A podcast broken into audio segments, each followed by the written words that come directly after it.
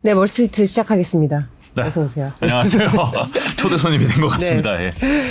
자, 오늘 저 앞서 말씀드린 대로 저희 김경환 하나금융투자 신흥국 전략 파트장이신데 이제 중국을 주로 보시는 중국 전문가십니다. 모셨습니다. 안녕하세요. 안녕하세요. 반갑습니다. 네. 반갑습니다. 파트장님. 네. 그동안 뭐 여러 가지 이제 봉쇄나 중국 이슈 때문에 고민도 많으셨을 텐데 일단은 봉쇄가 해제됐다라는 소식은 들렸습니다. 이제 네. 중국 경제가 우리나라뿐 아니라 이제 글로벌 경제에 미치는 영향이 워낙 크기 때문에 자, 그래서 지금 베이징 동계 올림픽 이후에 중국의 현재 경제 상황 어떤지 그리고 어떨지 전망도 같이 해보겠습니다. 지금 현재 중국 상황을 조금 브로드하게 보신다면 어떤 게 있을까요? 일단은 뭐 경제 측면에서 보면은 네. 작년 6월 달을 고점으로 해서 경기는 계속적으로 떨어졌었고요. 네. 원래 저희가 이제 예상했던 경로는 이제 오미크론 전까지는 경기는 떨어져서 한 대략 올해 1분기면 바닥 확인을 하고 이제 내수 위주로 해서 이제 지난 한 2년 동안은 팬데믹 때문에 공급망이 이제 유리한 중국이 수출 네. 위주로 좋았고 부동산이 되게 좋았다가 작년 하반기부터는 떨어지면서 1분기는 이제 서비스업 소비 뭐 이런 것들이 좀 돌아오면서 리오프닝 이제 대한민국처럼 갈 줄 알았으나 이제 아시는 대로 제로 코로나 시행을 하면서 작용이 세게 들어오면서 이제 경기가 눌린 상태였고 네. 또 미국이나 이런 쪽과 이제 어떤 자본 유출이라든지 이런 쪽 이슈들 때문에 2분기까지 경기 하강이 연장된 셈입니다. 다만 이제 최근에 부양책이 좀 세게 나오면서 이제 시장이 좀 빠르기 때문에 그런 부분들을 이제 시장이 좀 반영을 하기 시작을 했고 3월 달에 아시겠지만 원래는 이제 심천이라 불리는 션전시를 시작으로 락다운 얘기가 처음 나오더니 션전은 생각보다 잘 막은 상태로 지금 정상화된 상태인데 3월 28일부터 이제 상해의 악몽이 시작이 돼서 상해 쪽에 두 달 여파가 우리 시장에서 봤던 것보다 또 경기가 더 크게 꺾이는 요인이 됐습니다. 이제 아시는 대로 상해는 그 양자강 델타라고 그래서 옛날에 뭐 송건 오나라의 땅이고 그쪽 강남 지역이라고 표현을 하는데 위에 이제 위아래로 강소성 절강성하고 합쳐서 이제 상해까지 해서 세 개 지역이 중국 경제에서 차지하는 비중이 GDP에서 한 20%. 아, 20%. 네. 근데 이제 이게 현지에서 들어보면 물류, 수출, 제조업, 생산 또 컨테이너 나가는 항구 이런 항만 쪽의 영향은 거의 40% 보시면 됩니다. 그러니까 숫자로 잡히는 건 20%지만 그보다 실질적으로 네, 더 크다. 네. GDP는 20%지만 물류나 이제 특히 우리나라 쪽 같은 수출 지향형 국가 입장에서 보면 중국을 바라보는 게 운임이라든지 해운이라든지 수출 이런 인바운드 아웃바운드 중요한데요. 그쪽 비중이 한 40%여서 연계해서 보면 그쪽이 완전히 삭제됐다고 보시면 되기 때문에 이제 그런 여파가 4월, 5월까지 경기 지표에 상당히 부진하게 반영을 했고 이제 월간 지표는 4월에 일단 받아가기는 했습니다. 그리고 상해가 이제 락다운 해제를 선언했기 때문에 이제 5월 지표는 조금 개선된 상태에서 6월이 얼마나 개선될지를 저희가 시장이 좀 기다리고 있는 경제 상황입니다. 그러면 그 두 달의 락다운이 어느 정도까지 영향을 미칠 것으로 분석은 하세요? 그러니까 바로 이게 정상화됐다고 해서 이제 지표들이 뭐 굉장히 아주 리바운드 할지 아니면 그 악영향이 조금 더 오래 갈지. 아마 그 저희가 이제 중국 경제지표 볼 때 당연히 전년비 YY로 보는 전년비 성장률도 보고 네. 이제 전월비나 전분기를 볼 텐데 전년비로 보면 2020년 3월에 있었던 우한 사태 수준의 준하는 상당히 나쁜 지표가 나올 걸로 예상이 됩니다. 성장률로 말씀을 드리면 대략 작년 4분기가 대략 한 4.5% 정도, 그리고 2분기가 올해 1분기가 4.8% 전년비 성장했는데, 네.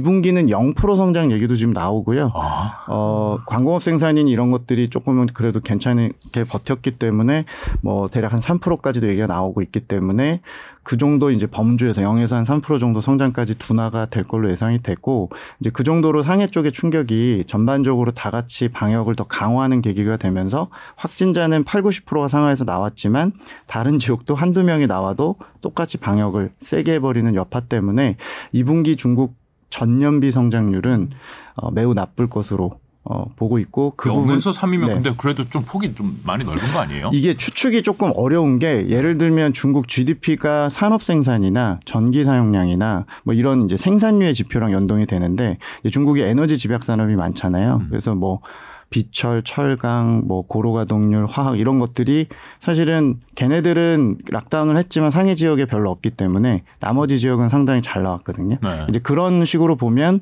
퀄리티는 떨어지지만 소비 서비스나 이런 건 떨어지지만 수치는 나온다는 의견이 있고요. 네. 혹은 소비까지 활동이 다 같이 위축됐으니까 더 나쁠 수 있다라는 의견도 있습니다. 그래서 최근에 이제 외사 IB들의 경우는 제로 코로나 유지를 하는 경우에 하반기 리바운드, 그러니까 반등도 크지 않을 거고 특히 2분기에 대해서 하면서 외사 쪽은 좀 더 부정적으로 보는 것 같고. 영에 가깝다. 네, 로컬 투 이제 중국 본토 증권사들은 조금 바이어스도 있을 거고 약간의 이제 조금 긍정적으로 평가하는 경향도 있습니다. 그 중국은 정부에서 막 이렇게 우리 마이너스 성장할 거야 이러면은 막 눈치 주고 그러나요? 성장률은 괜찮은 것 같아요. 근데 지수 전망은 이제 제시를 잘 못하게 돼 있고 이제 뭐 좀 예민한 수치들이 있겠죠. 고용이라든지 실업률이나 이런 거에 대해서는. 근데 이제 정부가 발표하는 거에 준해서는 그래도 이제 중국의 증권사들도 말은 합니다. 네. 네. 정부 하는 거 보고 이렇게 눈치는 보겠죠. 거기서 플러스 마이너스. 네네네. 중국 통계에 대한 사실 불신이 좀 있잖아요. 네. 물론 뭐 하우스에 계시니까 더 알 텐데 그래도 이러이러한 지표들은 좀 유의미하고 계속해서 팔로우업을 하면 뭔가 시장에 대한 이해를 돕는다. 그런 지표들은 뭐가 있어요, 주로? 이제 제가 중국 담당 13년 했는데 제일 중국의 컨디션을 동행지표로 잘 보여주는 거는 중국이 글로벌 공장 역할을 여전히 하다 보니까 출고 가격 관련해서 생산자 물가를 보실 필요가 있어요. 이제 미국은 소비국이니까 소비자 물가가 좀 중요한, 그러니까 소매 물가죠. 네. 근데 중국은 이제 도매를 많이 하고 출고하고 얘네들이 수출을 많이 하니까 그들의 이제 가격이 반영되는 게 생산자 물가입니다. 그래서 생산자 물가가 중국의 기업 이익하고도 연동성이 좀 높아서 동행지표 뭐 하나를 꼽아봐라고 하면 생산자 물가 말씀드리고 내수의 수요를 볼 때는 역시 중국도 부동산이 중요하기 때문에 가계 포트폴리오 60%고 우리보다 더 부동산 불피였었기 때문에 그들의 이제 주택 거래 분양 시장을 좀 봅니다. 그래서 주택 거래 면적 이런 금액 이런 걸 데이터를 발표를 하는데 주택 거래도 굉장히 유의미한 데이터입니다. 참고로 그 주택 거래는 최근에 전년비 마이너스 30%까지 감소하면서 작년 뭐 9월쯤에 헝다 그룹 이슈도 국내에서 많이 기억하실 텐데 전체적으로 수요 쪽도 굉장히 부진한 상태에서 그래서 이제 최근에 모기지 금리 인하하고 이제 대응에 들어갔죠. 이것도 바닥을 아직 확인한 상태는 아닙니다. 아니군요. 시장은 항상 빠르니까 동행지표 확인할 쯤이면 보통 뭐 올라갔거나 내려갔거나 하는데 일단 동행지표로 말씀드리면 PPI 주택 거래가 제일 중요하고요. 그리고 마지막으로 이제 선행지표는 관치금융이 있고 정부도가 잘 반영되는 국가이기 때문에 당연히 대출 증가율이나 통화량 증가율이 있는데 뒤에서 잠깐 제가 기회가 되면 설명드리겠지만 중국은 또 지네들 총 유동성 데이터 하나 만든 게 있어요. 사회융자총액이라고 전사회에 융자하는 그 전체적인 유동성을 얘기하는 데이터인데 이 데이터는 그냥 중국 지수랑 거의 똑같이 갑니다. 그래서 이 데이터는 이제 선행지표로서 중국이 돈을 먼저 뿌리기 시작을 해서 그게 실물로 가기 전 단계에 주가랑 연동되는 지표로서 사회융자총액이라는 유동성 데이터 혹은 뭐 그게 좀 복잡하면 중국의 대출 통화량도 당연히 중요한 지표로 저희가 보고 있습니다. 결국 이게 제일 중요하다는 거네요. 융자총액이. 네. 뭐 주가를 보려면 결과적으로는 뭐 돈이 일단 움직이는 거니까요. 네. 그렇게 본다면 지금 말씀하신 생산자 물가 그리고 부동산 지표, 통화량 어떤 전체적인 이게 지금 중국 경제를 뭐 얘기해주고 있을 텐데요. 현재는 그럼 어때요? 지금 뭐 인플레 때문에 이제 물가 지수는 굉장히 높아졌을 것 같고 부동산은 뭐 추락을 했는데 좀 회복은 한 건지 현재 중국 경제를 좀 진단을 하면 어떨까요? 그 제가 이제 아까 생산자 물가가 중요한 지표로 말씀을 드린 이유가 일반적으로 중국이 생산한 걸 수출해서 그걸 받아들이는 유로존이나 미국이 수입 물가에 영향을 주고 그게 CPI로 가고 그게 금리로 가기 때문에 당연히 저희가 연준을 지켜보고 미국 국채금리를 봐야 되는 입장에서 보면 중국의 생산자 물가가 제 입장에서 볼 때는 대단한 성행 지표입니다. 그렇네요. 그래서 중국 생산자 물가는 비단 중국의 컨디션도 보여주지만 앞으로의 뭐 긴축 행보라든지 중간 선거를 앞둔 바이든의 어떤 상황인지나 지지율도 좌우할 수 있다고 저는 좀 거창하게 말씀드릴 수 있을 것 같고 진짜 중요하네요. 6개월에서 9개월 정도 뚜렷하게 미국 금리를 선행합니다. 중국 생산자 물가가. 그래서 그 생산자 물가 얘기를 좀 드리면 작년에 거의 연간으로 7, 8% 상승률을 보일 정도로 상품 가격 상승이나 또 중국의 작년에 있었던 전력난이나 또 석탄 가격 폭등으로 인한 이슈들 때문에 많이 올랐었고요. 10월 달을 정점으로 계속 떨어지기 시작을 해서 내일 나오는데 중국의 생산자 물가는 대략 한 뭐 6%대까지 지금 떨어진 상태입니다. 그래서 이게 전년비라는 건 결국에 작년에 베이스라는 게 있기 때문에 저희 예측에는 일단 9월까지는 떨어지고요. 그 생산자 물가가 꺾인 시점에서 6에서 9개월 정도 후행해서 미국 소비자 물가에 영향을 주니까 지난달에 나온 미국의 소비자 물가는 저희가 정점이라는 의견을 중국 담당자 입장에서 드렸었고 이번에 나오는 이번 주겠네요. 중국에 이제 뭐 관심이 많으신 미국 소비자 물가도 계속 내려가는 방향으로 전년비는 보실 수 있을 것 같습니다. 진짜 그러네요. 우리가 항상 중국 변수를 중국 자체만 이해하는데 많이 봤는데 이 부분은 굉장히 의미가 있네요. 그래서 실제로 저 미국의 물가 상승률도 상승폭이 줄어드는, 그러니까 하락 반전했다는 그런 해석도 이거에서도 이제 입증되는 그런 뉴스가 왜 자꾸 나오나 했더니 여기서 나오는 거군요. 그러니까 이제 저는 중국을 보니까 중국의 생산자 물가가 이렇게 오르면 이걸 받아들이는 미국이나 유로존이 견디기가 어렵고 러우 사태가 이제 여기다 기름을 붓긴 했습니다만 저는 작년 11월부터 약간 바이든 정부가 약간 손을 들 가능성이 있다.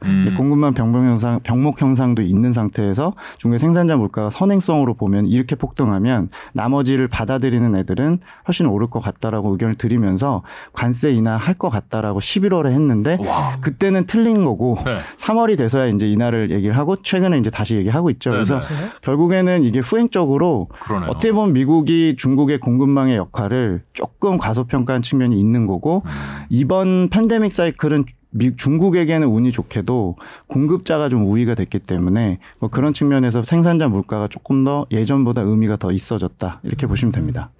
그 부동산 말씀하시면서 이제 금리 낮춘 거 얘기하는데 전 세계가 지금 사실 긴축을 하고 있는데 중국만 이제 나홀로 경기 부양책을 쓰고 있다. 그 정도로 그 경기에 대해서는 좀 우려하고 있는 건가요? 내부에서는? 네 그렇게 해석하실 수 있는데 이게 중국이 당연히 연준 사이클하고 따로 갈 수 없고 중국도 다른 나라랑 또 연동되는 측면이 있습니다만 부동산만큼은 중국 자체적인 게임을 계속 했거든요. 그러니까 뭐냐면 사실 부동산 역사 22년밖에 안 된 짧은 시장인데 중국에서 돈 번 분들 사실 다 부동산 갖고 초기에 번 분들이고 중국이 2016년 전과 후로 중국 부동산 역사가 좀 나눠지는데 2016년에 이제 방주불초라고 해서 이제 주택은 투기하는 게 아니야라는 평가를 시진핑이 내리면서 전과 후가 이제 규제 강도가 달라져요. 그래서 이제 우리나라보다 건설사나 시행사로 얘기하는 그 디벨로퍼라는 그 산업 구조가 워낙 중국은 또 크고 그래서 공급자하고 수요자 규제를 2016년부터 구조적으로 몰아가기 시작을 합니다. 그래서 상당히 그 강한 행정 규제들을 시행을 했었고 그런 측면에서 최근에 부동산 경기가 이제 규제 결과물로 상당히 나빠지기 시작한 거라서 반대로 말하면 죄송합니다. 되게 오래 걸렸네요. 네. 풍선을 빼야 되죠. 왜냐하면 얘네들이 일본의 경험도 받고 한국의 가계부채도 받고 한국을 굉장히 많이 따라하는 국가다 보니까 압축성장 측면에서 보면 한국의 전세제도부터 시작해서 저희 중국 갈 때마다 항상 제일 궁금해하는 게 우리나라 이제 부동산 얘기거든요. 중국에서 우리나라 부동산을 궁금해해요? 네. 굉장히 그 국책연구소 이런 분들 만나보면 뭐 특이한 전세제도도 물어보지만 실질적으로 저희 이제 출생률부터 시작해서 인구 구조를 고령화 자체나 이런 것들이 일본은 좀 너무 먼 얘기였고 기본적으로 우리나라를 많이 답습을 하니까 본인들도 지금 똑같이 따라가고 있거든요. 가계부채 올라가고 기본적으로 출생률 떨어지고 뭐 이런 문제 있다 보니 이제 부동산 얘기를 많이 했었는데 아무튼 최근 5년 동안 구조적으로 많이 눌렀어요. 그래서 이제 제 주장은 뭐냐면 당연히 연준이 금리를 올리고 그러면 중국이 거꾸로 하기가 쉽진 않으나 자체적으로 본인들 게임에서 눌러놓은 게 있기 때문에 5년 동안 누른 반작용으로 최근에 완화하는 것들이 효과가 있을 수 있다는 얘기를 좀 드리는 거고 지금 아마 뉴스로 보시는 중국의 부동산 최악이다. 이런 것들은 좀 후행적인 결과물이고 중국이 주동적으로 주도해서 만든 측면이 있기 때문에 반대로 좀 되돌리려고 하는 시도가 들어오면 여력이 있다는 얘기를 제가 드리는 거죠. 그만큼 지금 상황은 나쁘고요. 중국이 지금 2015년이 제일 중국 부동산이 재고나 뭐 옛날에 중국 뉴스 보면은 뭐 좀비시티가 있고 막 엄청나게 많은 집들이 비어있다고 했는데 실제로 그때 재고가 제일 많았었고 지금 두 번째로 역사적으로 많이 쌓여 있거든요. 지금도요? 네, 주택거래가 급감을 하면서 그래서 중국 정부가 최근에 이제 좀 급해지면서 중앙정부 차원에서 모기지금리를 인하하고 이제 지방정부는 원래 좀 몸이 달아 있어요. 원래 완화하고 싶은데 중앙정부 눈치를 봤었는데 이제 최근에 이제 4월 말 회의에서 그린라이트를 주면서 좀 완화를 시작했다. 그래서 눌러놓은 게 많기 때문에 내년까지 완화를 하더라도 여력이 있다는 게 이제 저희 생각입니다. 근데 지금 우려가 이제 뭐 스태그플레이션에 대해서는 뭐 감론을박이 있습니다만 어쨌든 둔화냐 침체냐 좀 말의 차이지 굉장히 좀 내년 상반기까지 안 좋아진다라는 전망이 지금 글로벌하게 그렇죠. 하다하잖아요. 근데 중국이 이렇게 부양책을 쓰고 있지만 이렇게 글로벌 경기 침체가 온다면 중국에 미칠 영향도 적지 않을 것 같아요. 네 맞습니다. 그러니까 저는 이제 어차피 투자 전략을 하는 입장이니까 경제연구소에서 저희가 이제 성장률만 예측을 드린다면 계속 보수적인 의견을 드릴 수 있고, 사실 중국에서 성장률이 못 올라올 거라고 말씀드릴 수 있는 변수는 100가지 얘기를 드릴 수는 있어요. 근데 이제 저희 입장에서는 주식을 그래서 할 수 있는 타이밍이냐의 측면에서 네.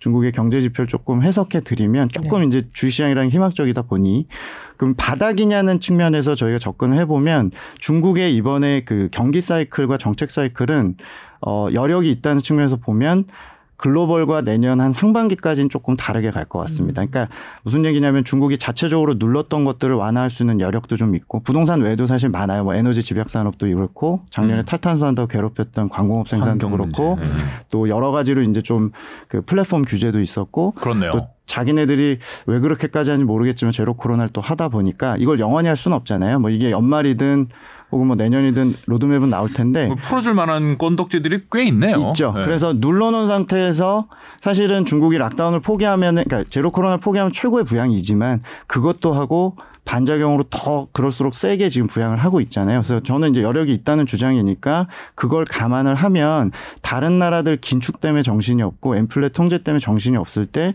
중국은 소비자 물가는 아직 안정적이고 전체적으로 여력이 좀 있기 때문에 경기 사이클이 침체로 가는 건 이미 지금 중국은 반영이 돼 있고 2분기 정도를 저점으로 해서 아주 완만하겠습니다만 내년까지 흐름으로 제가 전월비, 전분기비로 말씀을 드리면 내년까지는 조금 올라갈 수 있는 여력이 있다. 여기서 또 나빠질 거는 없어 보이네요. 네, 이렇게 풀 여력들이 많다는 그러니까요. 게 나름대로는 이제 중국의 지금 현재 장점이고, 정책을 금리 인하를 꼭 공격적으로 못해도 행정적으로 혹은 자체적으로 한 것들을 순차적으로 좀 풀면 이제 그런 여력이 있다. 그래서 동의 안 하신 분도 되게 많아요. 근데 이제 기본적으로 중국 증시 최근에 이제 많이 빠져서 반등한 것도 있지만 그런 정책을 썼을 때 신뢰도가 있는 거는 눌렀던 게 많아서 그렇습니다. 그러게요. 그 중국 상해 지수 보니까 한 10% 이상 20% 가까이 올라왔대요. 네, 워낙 많이 빠져서 저희도 뭐 그때 지난번 방송 왔을 때부터 해서 계속 4월까지 틀렸는데 사실 5월에는 그래도 미국 대비해서는 당연히 아웃퍼폼을 했고,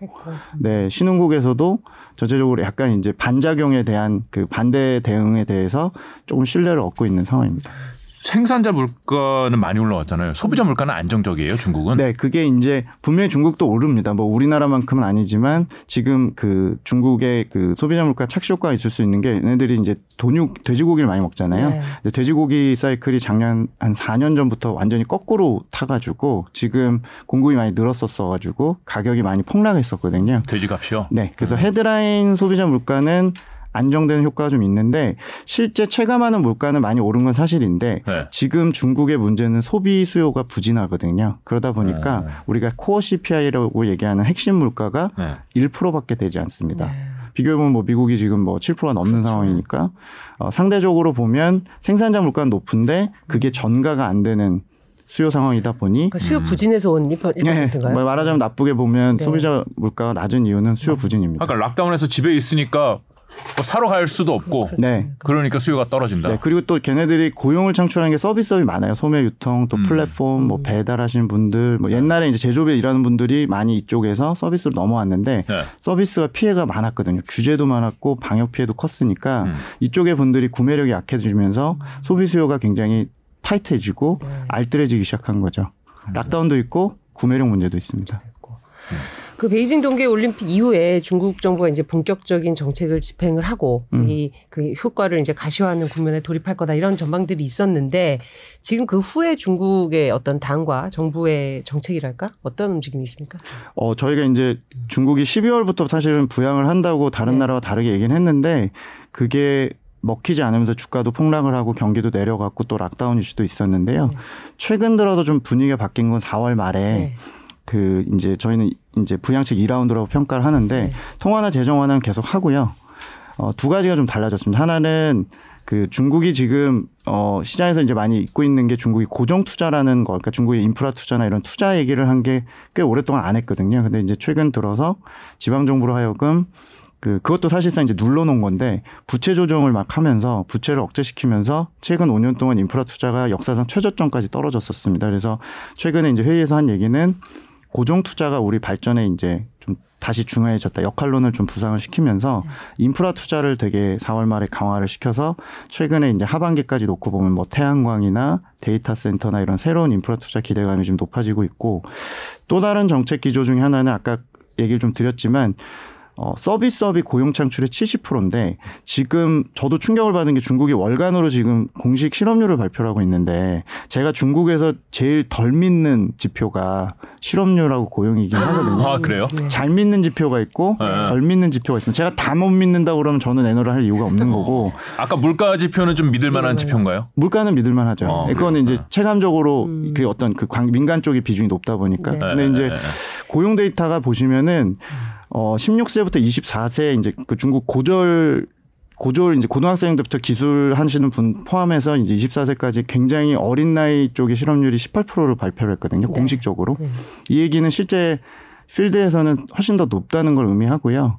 그래서 이제 중국 정부가 고용이 급해지니까 본인들이 물론 규제한답시고 자초한 측면도 있고 민간 경제를 약간 반시장적으로 혹은 자경화 흐름을 정책을 썼던 것도 있습니다만 그런 걸 차치하고라도 고용이 너무 나빠지니까 이번 4월 말 회의에서 서비스업 규제를 풀겠다.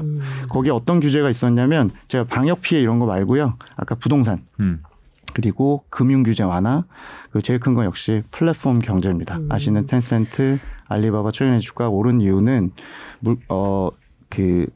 글쎄요, 뭐 이제 걔네들 그쪽 표현으로는 우리가 그 반독점법이나 데이터 안전법이나 이제 작년, 재작년에 그 난리가 났었던 뭐 알리바바 사태부터 시작해서 등등 이런 것들이 이제 본인들 평가는 뭐냐면 기존의 플랫폼 경제는 우리가 너희들 편하게 할 수 있게 해줬었고 다른 글로벌 기업들 못 들어오게 막아준 상태에서 이제 네거티브 규제로 키워준 다음에 그 상황이 너무 좀 말하자면 좀 정글 같았고 신호등이 없었는데 본인들이 이제 무단횡단을 막게끔 신호등을 설치했고 그 신호등을 통해서 이제 앞으로 그린라이트 주고 레드라이트 주다라고 평가했지만 제 경험상 이제 너무 규제를 했기 때문에 당분간 이제 쉬겠다 혹은 좀 완화적으로 보여질 가능성이 높아진 것 같습니다. 그래서 아까 말씀드린 대로 인프라하고 서비스 규제 완화 두 가지를 시사하면서 시장이 이제 올해 두 번 정도 중국이 저점이 있었습니다. 3월 15일에 있었고 4월 말에 아까 말씀드린 그 정치국 회의라는 회의인데요.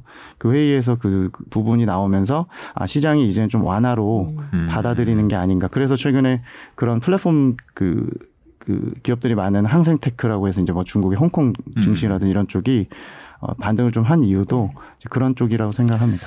그 플랫폼 경제 진짜 여쭤보고 싶어요. 왜냐하면 이게 한때 정말 그러니까 중국 정부 입장에서는 이런 플랫폼이 어떤 중국 정부의 통제를 위협한다 이런 생각을 하고 있기 때문에 그때 저희들끼리는 이해가 안 됐잖아요. 자국의 기업을 거의 이제 가치를 떨어뜨리고 영업을 못하게 하고 실제로 또 이제 사교육 문제 그때도 저출산 때문이었는데 교육 업체를 거의 보좌 안에 이르게 하는 이제 시장 논리로는 해석이 안 되는 그런 행보를 취하다가 지금 이제 지금 급해졌다 이런 말씀하셨는데 그럼 과연 플랫폼을 성업에 이르게 할 정도의 규제 완화일까? 저는 의구심은 여전한데 필드에서는 어떻게 반응을 하나요?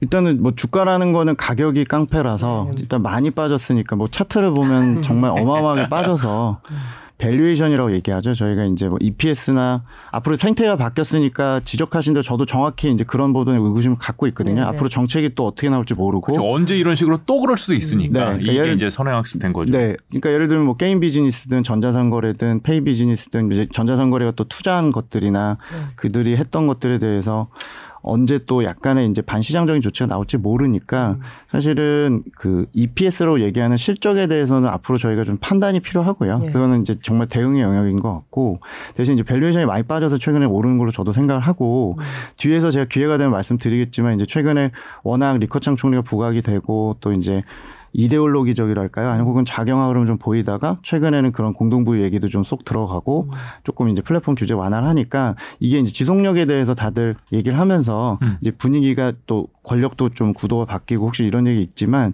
일단 저는 기본적으로는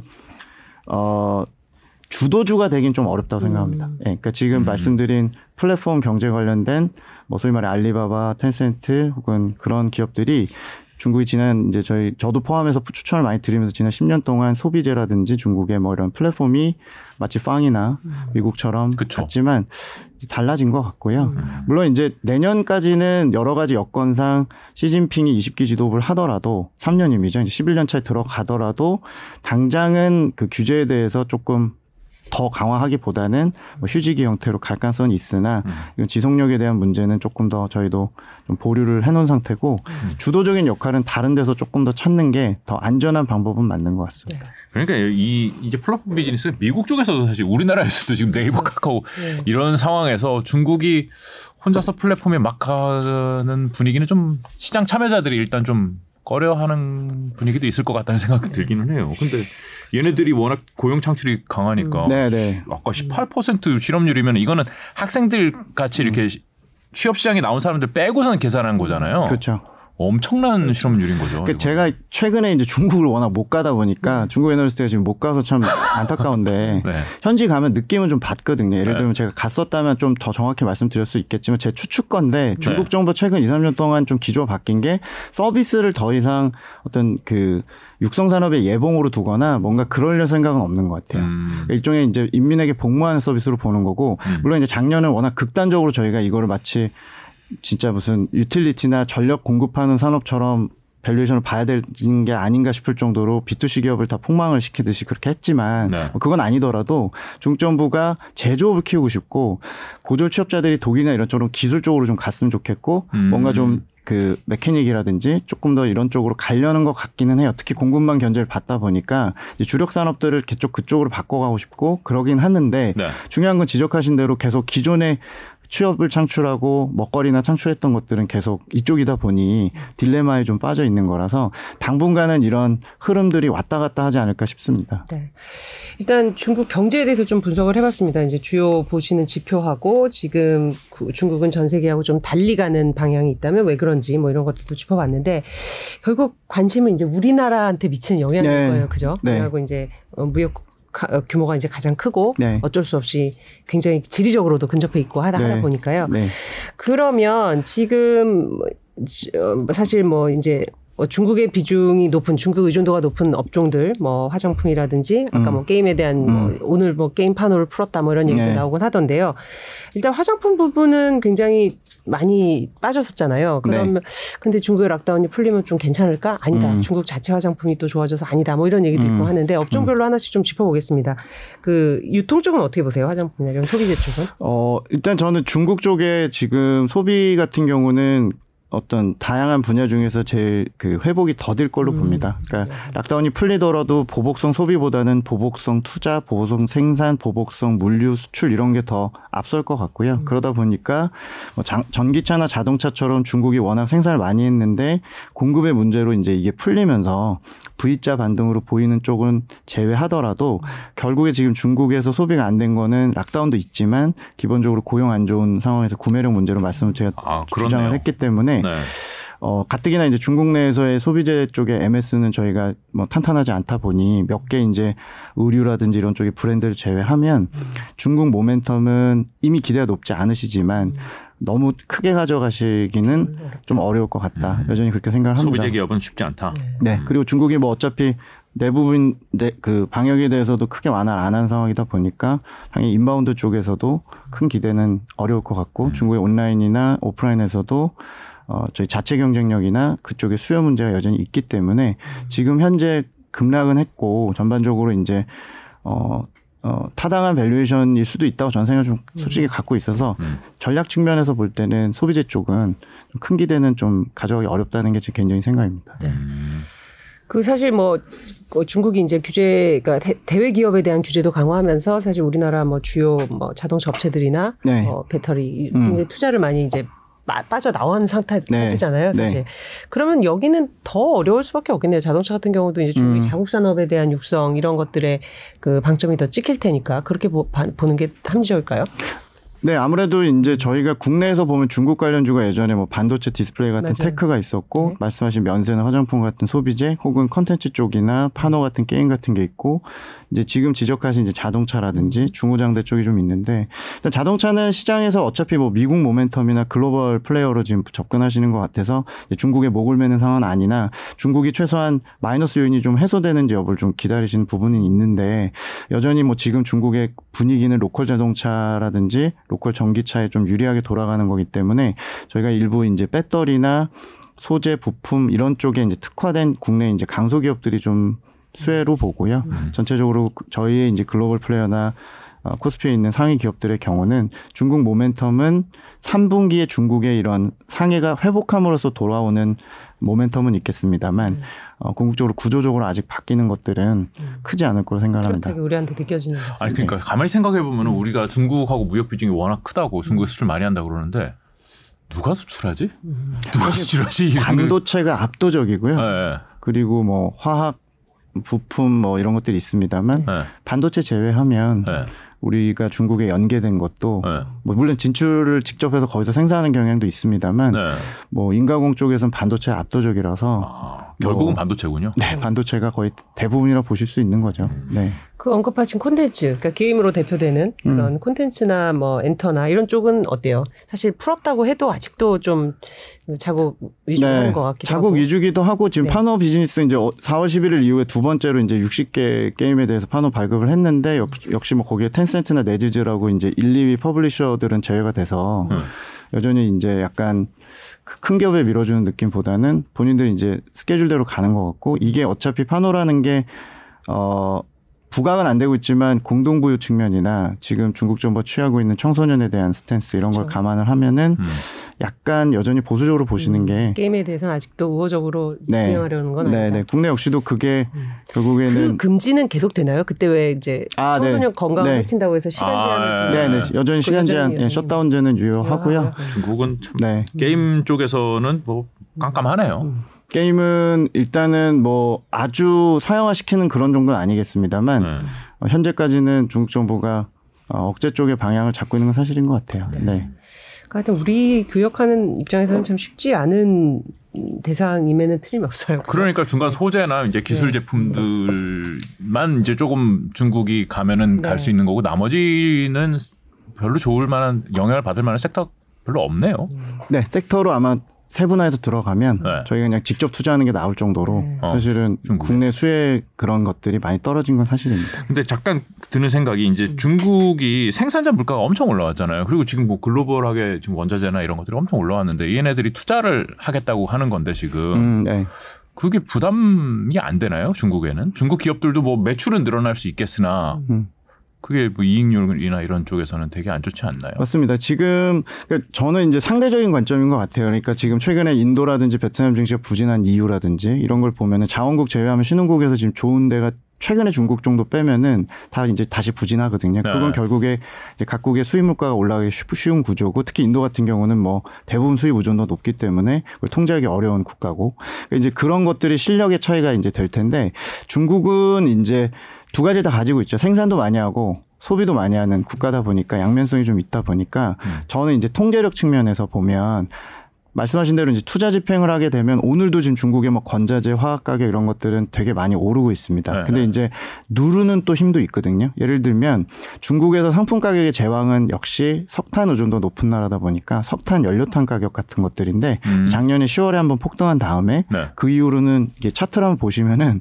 거의 바닥에 지금 눌러놨거든요. 아, 그래요? 네네네. 그래서 기타 이제 글로벌 석탄 가격이나 호주라든지 이런 쪽의 가격과는 굉장히 갭이 있습니다. 그건 중국 정부가 정말 대부분 좀 강압적으로 눌러놓은 네. 상태죠. 아, 그게 가능하군요. 뭐 중국이니까요. 근데 이제 나머지는 수요 수급에 의해서 당연히 움직이는 것들이 있다 보니 분명히 하반기가 되면 제일 큰 변수는 지적하신 인플레이션, 그러니까 그 상품 가격으로 인해서 이제 마진이 이제 줄어드는 스키즈가 나는 그런 네. 것들이 과연 신재생이나 전기차를 계속 끌고 갈 수 있느냐 주가를 네. 그 변수는 분명히 남아있고 단지 저희는 그걸 다 반영을 해서 1차로 1월부터 4월까지 많이 폭락을 했으니까 CATL이 막 40%씩 빠졌으니까 그건 반영이 돼서 일단은 좀 반등을 즐기되 기본적으로 3분기에 말씀하신 상품 가격이 또다시 그런 요인으로 크게 올라서 정부가 그걸 통제하는 거가 기대보다 못할 경우에는 분명히 이익이 나빠질 수 있고 그럴 측면이 있기 때문에 그걸 변수로 저희가 모니터링을 하고는 있습니다. 이렇게 경제 측면에서 어떤 미중 갈등이라든지 외교적인 측면이 항상 고려되다 보니 저희가 항상 이제 중국 경제를 얘기할 때는 이 미중 관계를 항상 짚어볼 수밖에 없습니다. 사실 이제 얼마 전에 바이든 대통령 방한했을 때 우리나라의 그 어떤 IPF 네. 참여에 대해서 공개적으로 좀 불편한 심기를 드러내기도 했고요. 네. 그럴 수밖에 없는 거죠. 사실은 이제 본인들을 배제한 어떤 경제 공동체다 보니까 지금 현재 중국의 입장은 어떻게 좀 달라진 게 있나요? 좀 비슷한가요? 그러니까 저는 이제 중국 관영 언론도 많이 보고 사실은 관영 언론 얘기를 많이 하지만 기본적으로 다 보거든요. 근데 이제 중국의 인민일보가 있고 약간 부캐라고 할까? 그런 캐릭터로 아주 극우 성향을 세게 얘기하는 게 황구시보 같은 애들. 그래서 저는 이제 다르게 좀 봐요. 그래서 황구시보 얘기하고 인민일보나 일반적인 그 관영 언론이라도 조금 평범하게 얘기하는 데가 톤이 같은지도 보고요. 아예 다른지도 좀 보는데. 한국시보가 좀 센 거군요. 우리나라 언론에는 한국시보가 항상 나오잖아요. 한국시보나 홍콩 언론을 따면은 이제 그쪽의 심기가 불편한 것들이 많이 따지는 거고요. 확실히 부각이 당연히 되는 거고. 이제 그 일반적인 언론에조차도 그렇게 불편했냐에 대해서는 저는 그냥 좀 중립적으로 평가했다고 보거든요.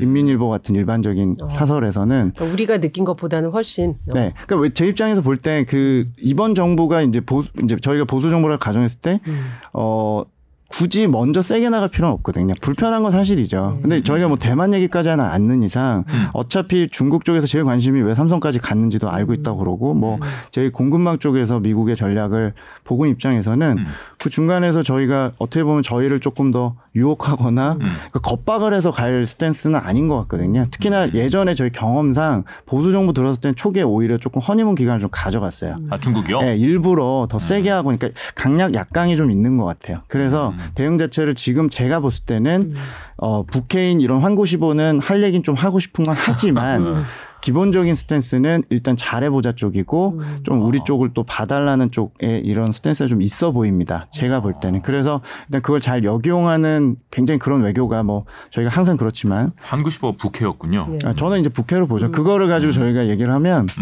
뭐 굉장히 강성이죠. 그렇죠. 모든 게 강성일 뿐이고 저희 뭐 지금 뭐 반중 감정이나 이런 걸 봤을 때는 더욱더 어떻게 보면 쉬운 부분이라서 뭐 투자를 해야 되는 입장에서는 조금 여러 가지 봅니다. 네.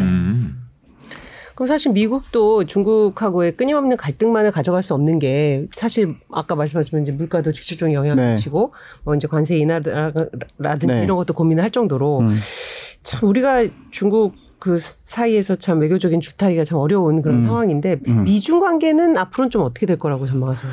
뭐 미중 관계는 일단 뭐 큰 틀에서는 외교적으로는 루비콘강을 건너서 이게 어떤 뭐 시간의 문제지 계속될 문제라고 그러니까 뭐 좁아지긴 어려울 텐데 이제 그 바이든 정부 들어서 최근의 행보를 보면 이제 중간 선거 앞두고 정리를 해 보면 결국에는 이제 관세 인하 발언도 그렇고 공급망 쪽에서 중국의 아까 그 영향력을 조금 과소평가한 측면이 있었기 때문에 최소한 내년까지는 우리가 2018년에 무역전쟁을 설마 했던 것들이 이루어지면서 저희가 2018년에 정말 급락을 했잖아요.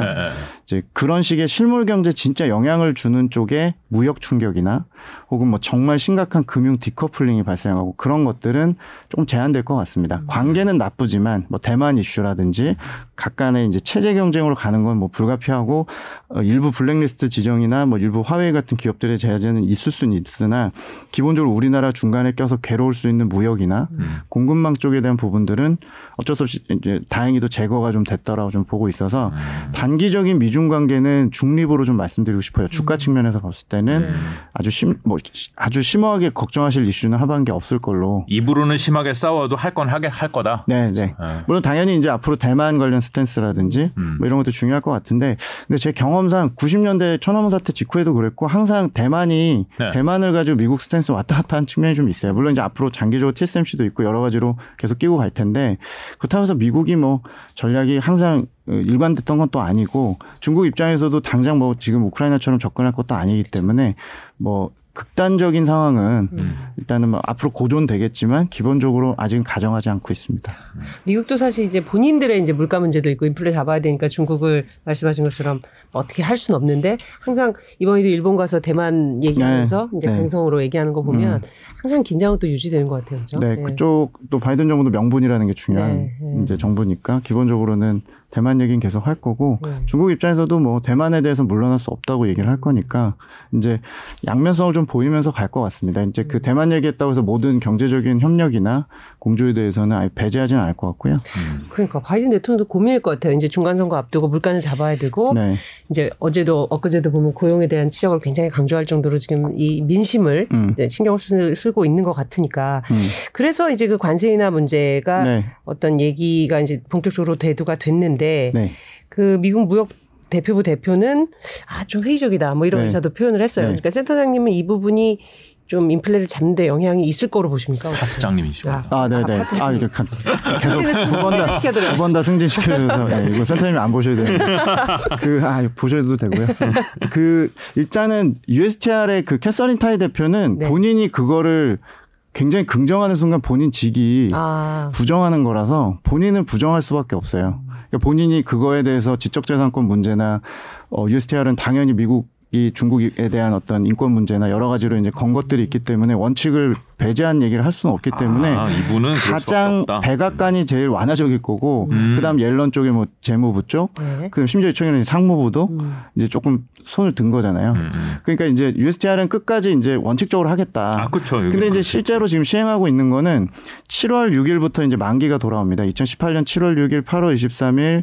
9월 25일 이런 식으로 이제 그때 트럼프 때 기억해 보시면 뭐 150억 달러, 뭐 350억 달러 해서 총 한 2,500억 달러 만기가 7, 8, 9월에 이제 세 번. 관세가 한시적인 거였어요. 아, 그때 당시에 이제 부과하면서 1년 자동 갱신이 됐죠. 아. 그래서 지금이 4년 차가 됐는데 4년 차가 되면 뭘 결정에는 없고요. 매년 그 7월 6일이 되면 또 다시 그냥 서로 얘기가 없으면 연장을 한 거였죠.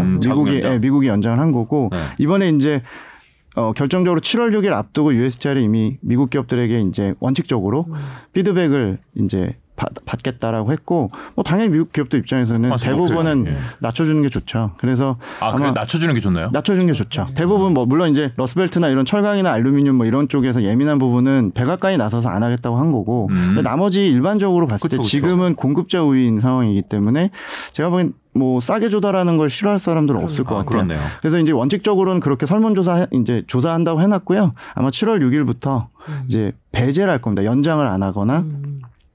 연장을 하더라도 그 품목들의 대부분을 이제 배제하는 쪽으로 예상이 되고 실제로 이게 그러면 뭐 얼마나 미국의 물가를 낮추는데 영향을 주냐. 근데 제가 보기엔 지금 뭐라도 해야 되는 상황이고 중간 선거의 결과는 결국에 CPI 하락 각도에 이제 달려 있다고 보여지니까 이제 뭐 사우디도 가는 거고 여러 가지 이제 그런 변수라 보여집니다. 그래서 이제 이번에 아마 관세는 총 2,500억 달러가 그 3분기에 이제 순차적으로 이제 도래가 하는데 네.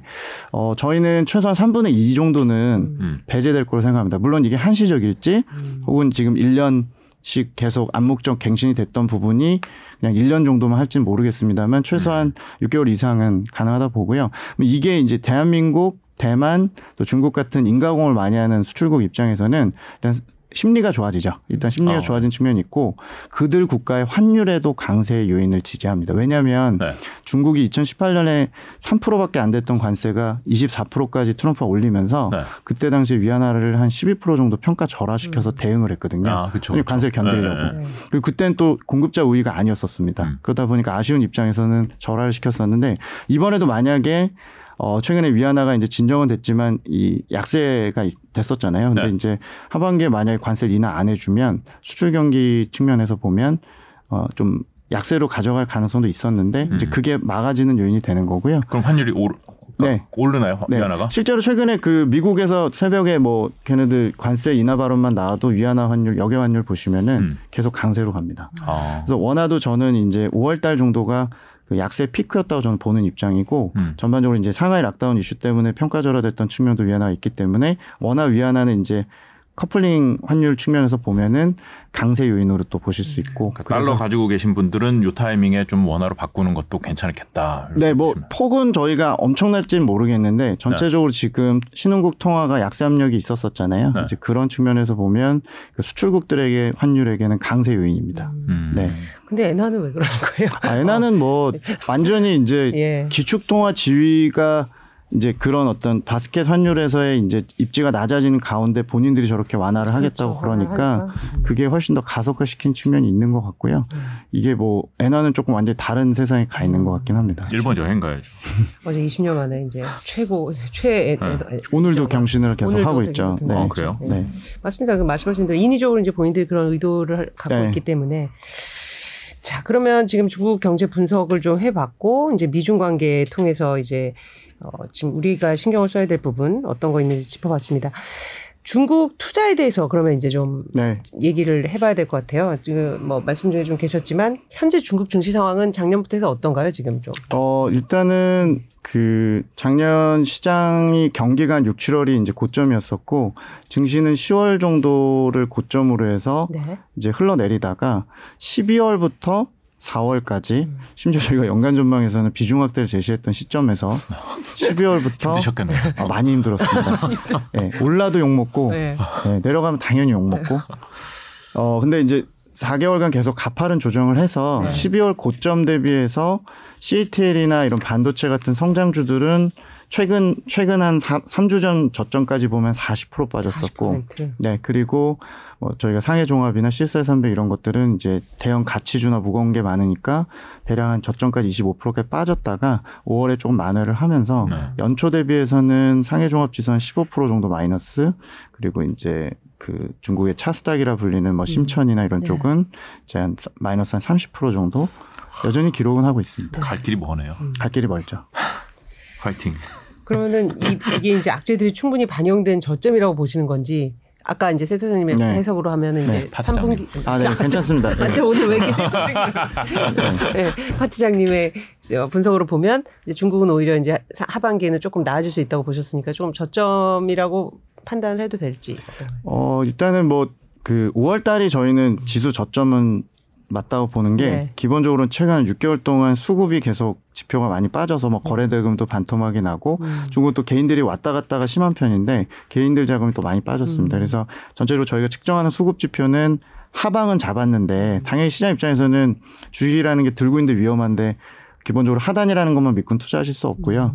이제 저희가 6월 달에 제목이 자료가 이제 반작용을 생각하면 중국 주가는 싸다였거든요. 그 의미가 뭐냐면 앞으로 지금 유동성을 풀 것들이나 재정, 부동산 같은 이제 반작용 대응하고 상해라는 정말 다신 있을 수 없는 정말 심장 같은 도시가 돌아오는 것만으로도 그쵸. 예, 주가라는 건 전년비 성장률을 반응하기보다는 이미 주가 40% 정도 빠진 상태에서는 전월비나 전분기로 개선되는 것도 당연히 반영할 거거든요. 그래서 저는 4, 5월을 경기 실적의 저점으로 보고 밸류에이션은 이미 40% 빠지면서 최근 10년 내 거의 하단에 와 있기 때문에 올라갈 확률 혹은 이제 심리적으로 호재를 더 민감하게 들을 확률이 높기 때문에 일단 3분기까지는 올라갈 확률이 높다라고 예, 의견을 드리고 있고. 4분기는 아니에요? 4분기는 이제 등락은 좀 있을 것 같은데 이제 이럴 때 저희 애널리스트들이 이제 좀 병적으로 표현하는 게 이제 지수를 하단을 올리면서 왔다 갔다 할 거냐 아니면 지수 하단을 내리면서 왔다 갔다 할 거냐인데 저희는 지수 하단을 올리면서 등락을 하면서 이제 결국엔 완만하게 올라갈 걸로 생각을 합니다. 그러면 저희는 중국 증시는 좀 오를 때 팔자리보다는 그래도 살자리라고 생각을 하고 혹은 홀드 하시라고 말씀을 드리고 있죠. 그 중국에 사실 직접 투자를 하시는 분들이 뭐 있는 저는 이제 안 해봤습니다만은 그럼 지금 중국에 투자를 하고 싶다면 어떤 지수에다 투자를 하는 게 좋을까요? 뭐 이렇게 ETF 같은 그런 지수 기업을 사기에는 좀 부담스럽긴 하죠. 어떤 조금 주로 이제 최근에 많이 하시는 게 이제 미국 장이 또 어렵다 보니까 이제 새로 하시는 분들은 최근에 이제 뭐 그 전기차나 솔라 이런 태양광 쪽에 특화된 신재생 관련 ETF 많거든요. 뭐 그런 뭐 M사에서 나온 거 뭐 여러 가지 있는데 그런 ETF도 저희가 추천을 드리고 지수 기초 자산을 말씀드리면 이제 본토는 대표가 CSR300이 있고 또 최근에 좀 뜨고 있는 상해 과창판이라고 해서 스타 50 지수라고요. 스타 50 지수. 네, 이제 여기에 뭐 SMIC나 중국의 소부장 기업들이 많이 들어간 테크 지수인데 본토는 그 두 가지를 좀 많이 추천을 드리고 있고 그 홍콩의 경우는 항생 지수가 있고 항생 H라고 국내 ELS 같은 거 많이 발행한 그 약간 중국 본토 무거운 기업들 위주인 이 지수가 있고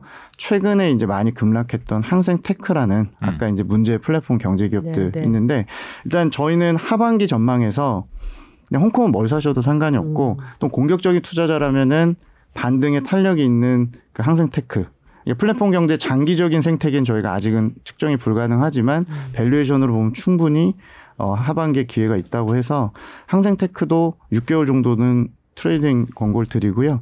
그리고 본토로 장기적으로 이제 좀 그러니까 중국 투자는 장기 투자 좀 쉽지는 않습니다만 그래도 한 이제 저 개인적으로 투자하고 있지만 1, 2년 정도 본다면 아까 말씀드린 상해 과창판이라는 스타 50이나 혹은 CSI 500이라고 또 있습니다. CSI 500은 아까 300 말고. 네, 300 말고. 그러니까 1번부터 300까지 초대형주가 300 지수고 네. 500 지수는 301번부터 800입니다. 아, 1번부터 500이 아니라. 아, 네, 1번부터 500이 아니라. 아, 그래서 2등이네, 2등. 네, 300에서 800이면 중국에서 이제 미들캡이고요. 네. 여기에 뭐가 많이 들어가 있냐면 중국이 확실한 거 제가 이제 어떤 정책이 나올진 모르지만 그래도 확고해 보이는 거는 아까 투자, 네. 인프라 투자를 하는데 예전 같은 굴삭기 땅 파고 이런 거 투자 외에 에너지라든지 그다음에 데이터 센터라든지 이런 신형 인프라를 많이 할 거고 10년 내 조정을 받았기 때문에 큰 사이클이 와 있거든요. 근데 저희가 수혜주 한주 종목을 쫓기가 저희도 힘들어요. 그래서 결과적으로 모여 있는 게 아까 말씀드린 300에서 800번 사이 그런 종목들이 많이 들어가 있습니다. 중형주들이. 그래서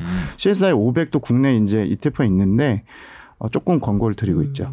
혹시 중국의 그런 그 인프라에 대해서 좀 기대감이 있으시다면 중국 투자를 많이 하세요? 굉장히 늘었나요? 우리나라에서 작년은 뭐 압도적으로 9:1 비율도 안 될 것 같아요. 거의 미장이 압도적이었었고, 근데 이제 최근에는 저희 이제 그 매매하는 쪽과 얘기를 좀 해보면 기관이나 개인 고객들 중심으로 저가 매수를 좀 많이 4월부터 들어오신 걸로 보고 있습니다. 그러니까 미장이 워낙 좋았기 때문에 다 그쪽에 투자하시다가 미국이 이제 무너지면서. 네. 이제 대안으로 찾는 게 중국 네. 얘기를 많이 하는 것 같아요. 그러니까 당연히 제가 기관에 가면 편한 게 기관은 주식을 계속 하셔야 되니까 상대 관점에서 절대 수익률이 아니어도 기본적으로 신흥국에서 제가 확고하게 그래도 중국은 유리하다라고 말씀드릴 수 있는데 이제 개인들 입장에서는 미장이 빠져도 또 빠지니까 사는 경향이 있고 또 중국에 대해서 여러 가지로 신뢰가 없으신 부분이 있기 때문에 이제 민간 경제 중심으로 투자했던 소비재 플랫폼에 상처가 많아서 이제 그걸 사시더라도 우구심이 많고 혹은 줄이는 기회로 참으시는 경우도 많다고 생각하고 저희도 그건 동의는 하는데 이제 기본적으로 본토 시장에서 아까 말씀드린 육성 분야 있잖아요. 그런 민간 경제에 의한 거 말고 시진핑이 어떤 정책을 쓰더라도 이건 밀어붙이겠다고 한 부분에 대해서는 이제 기관에 가서는 엣지를 내기 위해서 신흥국에서는 꼭 중국에서 이런 지수를 담으십사라고 말씀을 드리고 있고 뭐 아직은 조심스럽지만 자신이 좀 많이 내려가긴 했지만 네. 그래도 내년까지 놓고 보면 네. 중국 시장도 어느 정도 좀 가져가시는 것도 네. 네, 괜찮다고 생각합니다. 우리가 이제 투자를 하시는 분들이 뭐 국내에서도 뭐 이렇게 딱 LG화학 뭐 이런 이렇게 뭐 무슨 뭐 삼성전자 이런 이렇게 어떤 대형주 주도주의 관점에서 야 삼성이 이만큼 올랐으면 뭐 SK 하이닉스도 오르지 않을까 뭐 이런 생각을 많이 하면서 투자를 하잖아요. 미국에서 야 테슬라가 간대. 네. 그럼 뭐 리비안도 가는 거 아니야? 그쵸. 뭐 이렇게 생각을 하지. 중국은 우리가 아는 기업이 일단 몇 개 없고. 네, 사실 아시겠지만 중국이 생각보다 그 영향력이 과소평가가 담는 경향이 있긴 해요. 왜냐하면 사실 경제적으로 보면 지금 테슬라가 거의 매출 40%가 상해에서 하잖아요. 그렇죠. 그리고 애플도 지금 이동한다고는 하지만 베트남 간다고 하지만 상당 부분 매출이 그쵸. 중국이죠. 네. 중국 공급만 저렇게 되니까 주가 저렇게 되잖아요. 그렇죠. 그러니까 이제 그렇게 보면 연계가 다 돼 있고 미국만 살 수는 없다는 얘기고요. 특히 공급망 쪽에서 보면 저는 이제 중국 쪽에서 그나마 유리한 거는 본인들이 통제력이라고 보거든요. 네, 그래서 이제 그런 쪽에서 본인들이 좀 주도적으로 가져갈 수 있는 산업 혹은 중국이 좀 이 공급망에서 몸부림치는 투자 산업들 이런 쪽은 그래도 저희가 좀 이해가 필요하지 않나.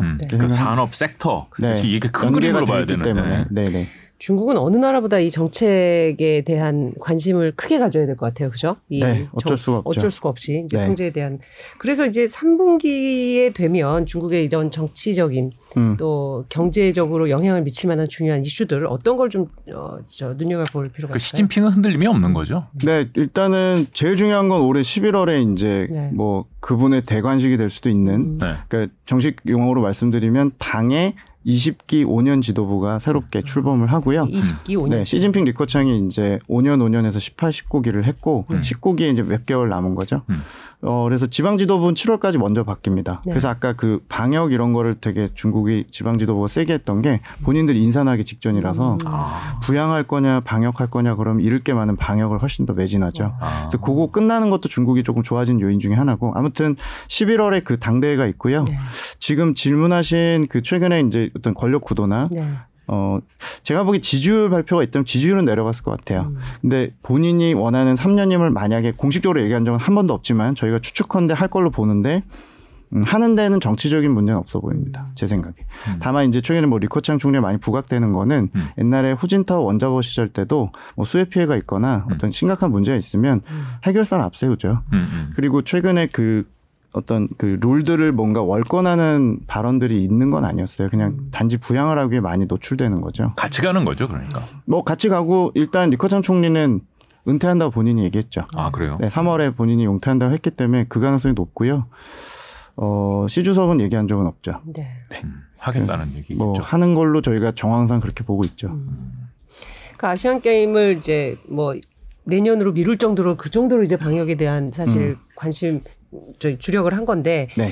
그럼 상해가 이렇게 끝났으면 다른 데는 괜찮을까? 지금 현지 분위기는 어떻대요? 좀 추가적인 또 도시 봉쇄가 온다거나 아, 뭐 진짜 이런 그런 거는 또 위험 요인 아닌가요? 네. 어디서 뭐 어떻게 번질지 모르니까. 왜냐하면 그러니까 백신 접종률이 워낙 낮다 보니까 그 우려가 계속 남아 있는 것 같아요. 중국에 대해서는 어떻게? 그렇죠, 그렇죠. 일단 제가 그 저희 SBS 워낙 자주 보니까 네. 그 유튜브에서 별별 스포츠에서 저희 네. 그 기자님 나오셔서 네. 아시안 게임 미뤄진 그 속내에 대해서 네. 물론 이제 그 정치적인 요인도 있지만. 네. 스포츠 기구와의 어떤 그런 얘기 좀 잘 봤었고요. 네. 그 동의하고 기본적으로 저희도 이제 이게 지금 방역은 외통수 상황이라서 이제 와서 뭐 시노백에 대해서 부정하고 화이자 모더나를 맞고 mRNA 백신으로 가서 1, 2, 3차를 맞는다는 거는 1년 이상 걸릴 문제고 그러자니 다른 나라가 성공 여부가 확인이 안 된 팍스로비드 갖고 치료제로 가기에도 저도 10년 살았습니다만 중국의 의료 시스템은 쉽지 않아 보이고요. 그렇죠. 그래서 제가 볼 때는 일단 데이터를 보는 것 중에 중국 정부가 그런 얘기는 했었습니다. 작년 12월에 시노백이라 할지라도 계속 맞을 거고 3차 그러니까 부스터샷 접종률이 60세 이상 인구가 80% 넘어가면 본인들의 전략이 좀 바뀔 수 있다고 했거든요. 참고로 지금 중국의 60세 이상 인구 부스터샷 접종률은 현재 기준 65% 정도. 맞네요. 계속 올리고 있습니다. 그래서 기본적으로 이게 80%를 넘어가는 시점은 저희 계산은 8월 달이거든요. 지금은 한마디 이런 방구 얘기를 안 합니다. 방역만 오로지 얘기하고 있지만 이걸 영원히 할 수는 없기 때문에 8월에 그 관련 말씀드린 데이터가 넘어가면 혹시 톤이 바뀌는지 좀 기다려보고 있고요. 아, 이것도 그럼 긍정 요인이 될 수 있는 거군요. 네네. 일단 저희는 올해 중에 그 로드맵만 나와도 괜찮다고 보고 저희 주장은 시진핑의 무리수냐 어떤 뭐 여러 가지 전략적 착오냐 그걸 되돌리기 위해서 더 세게 저러고 있냐를 생각하시는 쪽과 저 같은 경우 데이터로 얘기를 해야 되니까 근거를 찾아야 되는데 일단 2, 3월에 홍콩이 한번 방역 피해를 세게 겪으면서 홍콩보다 나을 게 없는 여건인 중국은 홍콩 상황을 보더라도 대한민국을 쫓아가기보다는 홍콩식으로 방어적으로 할 수밖에 없고요. 그리고 중국이 시노백에 대해서 이번에 처음으로 많은 데이터가 확보된 거거든요. 그러니까 그 전에 시노백을 맞았을 때 방어력이 있는지 없는지는 걸린 사람이 없기 때문에 없어서 네. 2, 3월 달에 홍콩이 40%가 시노백을 맞아서 이제 홍콩 연구진 결과이긴 합니다만 홍콩 대학 연구 결과에 따르면 시노백이 3차부터는 물백신이 아니다. 3차 방어력, 네, 그러니까 네. 방어력이 있다라고 했는데 홍콩의 리커창 의료연구원하고 있는데 이게 친정부 성향일지 아닐지는 저희도 모르고 또 중국 정부가 이거를 얼마나 바잉할지는 모르겠는데 기본적으로 이제 그 데이터로 말씀을 드리면 시노백을 맞는 게 아직은 의미가 있다는 거고 최소한 60세 중장년층이 고령층이 어느 정도 간 다음에 본인들이 방역을 좀 완화하거나 조금 걸리더라도 이렇게 막 200명 이하로 누르고 이런 거는 안 하겠다는 식의 변화는 제가 말씀드린 8월을 한번 지켜보실 필요가 있다고 보여집니다. 네. 그래요. 그러니까 여러 가지로 보면 지금 파트장님이 말씀하신 파트장님은 그 여러 지표들을 보면 일단은 중국에 대해서는 우리는 3, 4분기에 대해서는 너무 비관적일 필요가 없다라는. 네, 경제만 보시면 그렇지만 네. 실제적으로 주가가 반영하는 경제는 네. 전체적으로 최악을 지금 지나고 있다. 지나고 있다. 네. 오늘 그러니까 여러 얘기를 많이 들었는데 네. 뭐 부정 요인보다는 긍정 요인이 좀 많아 그렇죠. 보이네요. 네. 사실 이게 뭐 이제 전 세계가 하도 요새 이제 악재 투성이다 보니까 네. 중국은 혼자 이제 경기 부양을 하고 있고 이런 것들은 어찌 보면 그 기초 체력 면에서는 좀 다를 수도 있다는 생각을 했었는데 센터장님이 아니죠. 네. 말씀을 파트장님 네. 네. 지표를 이제 들으면서 네. 이제 조금 설득력이 더 생긴 것 같습니다. 왜 이런 부양책을 쓰고 있는지에 대해서요. 네. 자, 오늘 이제 중국에 대해서 중국 경제 분석을 하고 그리고 미중 관계도 짚어봤고 그러면 이제 한국 기업의 영향 그리고 향후 이제 중국 투자에 대한 전망까지 이제 골고루 좀 짚어봤습니다. 시간 내주신. 네, 파트장님. 다음번에 센터장님으로 뵙겠습니다. 아, 감사합니다. 오늘 감사합니다. 네. 고맙습니다.